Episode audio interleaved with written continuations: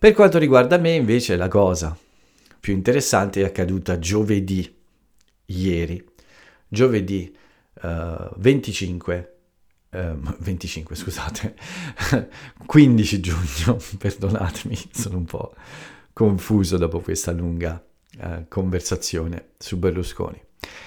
Che cosa è accaduto? Vi ho parlato della mia convocazione in tribunale come persona informata sui fatti. Cinque anni fa circa io non ho visto un crimine, ma uh, diciamo che ho avuto informazioni su questo crimine. Vi riassumo brevemente questa questione. Uh, nel mio quartiere è stato commesso un crimine a cui io non ho assistito, uh, però conosco una delle persone coinvolte in questo crimi- crimine e all'epoca era minorenne anche, cioè minore di 18 anni. Bene, quel giorno io non ho visto il crimine, ma ho visto queste persone, erano tre, nel mio quartiere, quindi la mia, uh, la mia, il mio ruolo in questa storia è la possibilità di confermare la presenza di queste persone in quel giorno e a quell'ora vicino al luogo del crimine. Questo è il mio aiuto e contributo alla giustizia italiana. Quindi cinque anni fa ho fatto una dichiarazione ai carabinieri e l'ho firmata in cui raccontavo, insomma, le circostanze, cioè il modo in cui ho incontrato queste persone, più o meno l'ora, e questo mette queste persone sul luogo del crimine sul luogo del delitto, diciamo, eh, e, ed è importante, insomma, per, per confermare ecco, la possibilità che loro siano colpevoli di questo crimine. Questo era quello che ho dichiarato e inspiegabilmente per me, cinque anni dopo, il, il pubblico ministero, cioè l'avvocato dell'accusa, mi ha convocato per questa udienza in tribunale non so bene per dire che cosa, perché sono passati cinque anni e la mia dichiarazione certamente è più precisa, ma comunque mi ha convocato e quindi io eh, sono dovuto andare a questa udienza in tribunale. È stata una giornata un po' lunga, pesante, perché sono partito abbastanza presto al mattino e sono stato fuori tutta la giornata. Uh, sono andato in questa città vicina alla mia, ma sono circa 50 km, un po' scomoda da raggiungere perché ci vuole molto tempo con i mezzi pubblici e anche con le auto. Io sono andato eh, in autobus perché eh, è l'unico mezzo pubblico comodo per arrivare. Ci vuole circa un'ora e dieci minuti più o meno e sono andato un po' prima, insomma, per essere sicuro di arrivare in orario. Eh, all'inizio, all'arrivo, ho fatto subito una brutta figura, ma prima vi parlo di questa città. Una città che si chiama Cassino e che è nella parte sud del Lazio, ma nella parte centrale, quella delle montagne. Cassino è popolare perché um, durante la guerra, la seconda guerra mondiale, è stata completamente distrutta questa città si trovava si trova sulla famosa linea Gustav, uno dei due fronti di combattimento più importanti in Italia. La linea Gustav a sud e la linea gotica al nord sono stati due zone dell'Italia in cui ci sono stati i combattimenti più forti della seconda guerra mondiale. Quindi Cassino era una delle città importanti sulla linea Gustav, in cui gli alleati, americani, inglesi, ma anche altri, altri eserciti, hanno combattuto contro uh, l'esercito tedesco nazista e per molto tempo sono stati fermi su questa linea, per circa un anno. Le popolazioni, compresa mia madre per esempio, perché anche la mia città faceva parte della linea Gustav, le popolazioni sono state costrette a lasciare le loro case, a rifugiarsi sulle montagne e a vivere in campeggio per circa un anno, come sfollati, si dice così. Sfollata è una persona che deve lasciare la sua casa. Quindi mm, Cassino è stata una città importante in questa situazione. Eh, c'è stato un errore però, la, gli alleati eh, pensavano che in questa città ci fossero moltissimi tedeschi.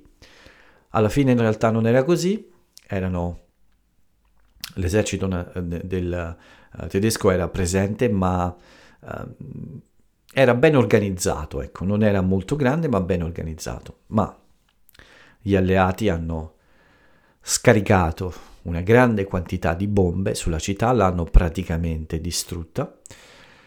Questa città è famosa anche per una importante abbazia che si chiama l'abbazia di Monte Cassino, che ha subito dei danni, anche questa ha subito dei danni e quindi tutta quest'area è stata eh, quasi distrutta dalle bombe degli alleati. Cassino quindi è una città che è stata completamente ricostruita dopo la guerra, anche con l'aiuto di finanziamenti eh, degli alleati americani, inglesi, hanno contribuito a ricostruire la città come, come un po' un modo per scusarsi di questa grande distruzione. La città quindi è eh, praticamente nuova, non ha, non ha molto della città vecchia. È anche un po' brutta secondo me, il clima non è bellissimo, eh, fa molto caldo a volte, eh, si trova in una valle un po' afosa eh, e devo dire che non è una città che mi piace molto esteticamente, ma è molto importante per la presenza di questa abbazia, l'abbazia di Monte Cassino, che è un luogo molto visitato anche da turisti stranieri e c'è anche un'altra cosa eh, importante in questa zona, c'è un cimitero polacco eh, di eh, soldati che sono venuti in qui, in questa zona, a combattere eh, proprio sulla linea Gustav. Quindi per gli amici della Polonia questo è un luogo importante perché eh, c'è questo cimitero dove sono conservati i resti di questi soldati che hanno dato la vita per liberare l'Italia dalla, dalla presenza dei soldati eh, dell'esercito tedesco, del, dai soldati nazisti, quindi eh, è un luogo importante in cui ogni anno molti amici da molte eh, nazioni, ma in particolare dalla Polonia, vengono a rendere omaggio a questi caduti della seconda guerra mondiale. Questa è la città in cui sono andato, questa città che si chiama Cassino. Qui c'è il tribunale più vicino alla mia casa e qui si è svolta questa udienza di questo processo che dura da quattro anni circa. Non è iniziato bene, ho fatto una brutta figura perché io sono andato vestito in modo decoroso, quindi in modo uh, non formale, però in un modo uh, non ero vestito per andare al mare, ecco. Non ero vestito con uh, brutti vestiti o con vestiti rovinati, anzi ero vestito in modo casual come si dice ma avevo questi bermuda quindi pantaloni che arrivano al ginocchio è estate fa caldo e non immaginavo che ci fosse un codice di abbigliamento particolare soprattutto per un testimone ma in generale io non ero vestito male anzi i miei vestiti posso dire che uh, erano abbastanza buoni, insomma, di marche eh, conosciute, eh, semplicemente era un po' troppo informale.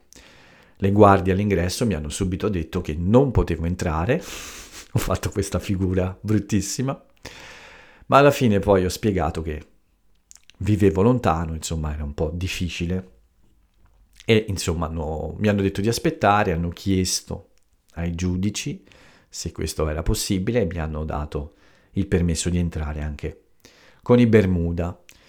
Ma nessuno ha detto niente, non era strano per gli altri.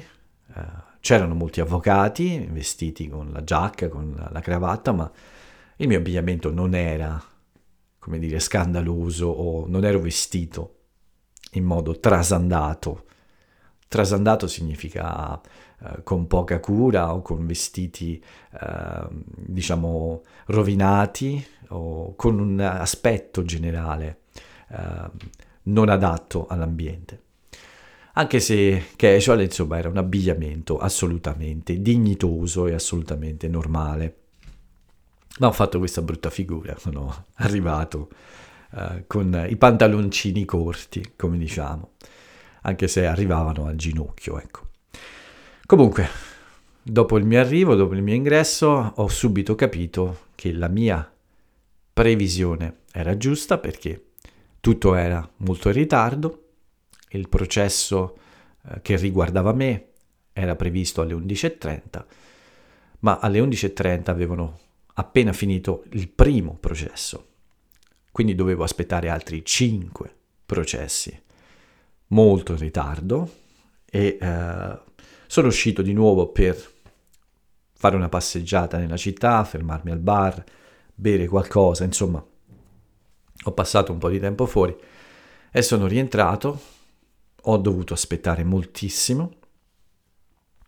Il mio processo alla fine c'è stato alle 2.30 del pomeriggio, per fortuna è durato pochissimo per me, e nel frattempo quindi ho cercato di perdere del tempo e ho ascoltato alcuni processi. Prima di tutto dovete capire che come funziona un po' la giustizia eh, purtroppo è molto lunga. Eh, questi processi spesso sono iniziati molti anni prima e c'è una distanza tra le udienze di molti mesi e addirittura anni.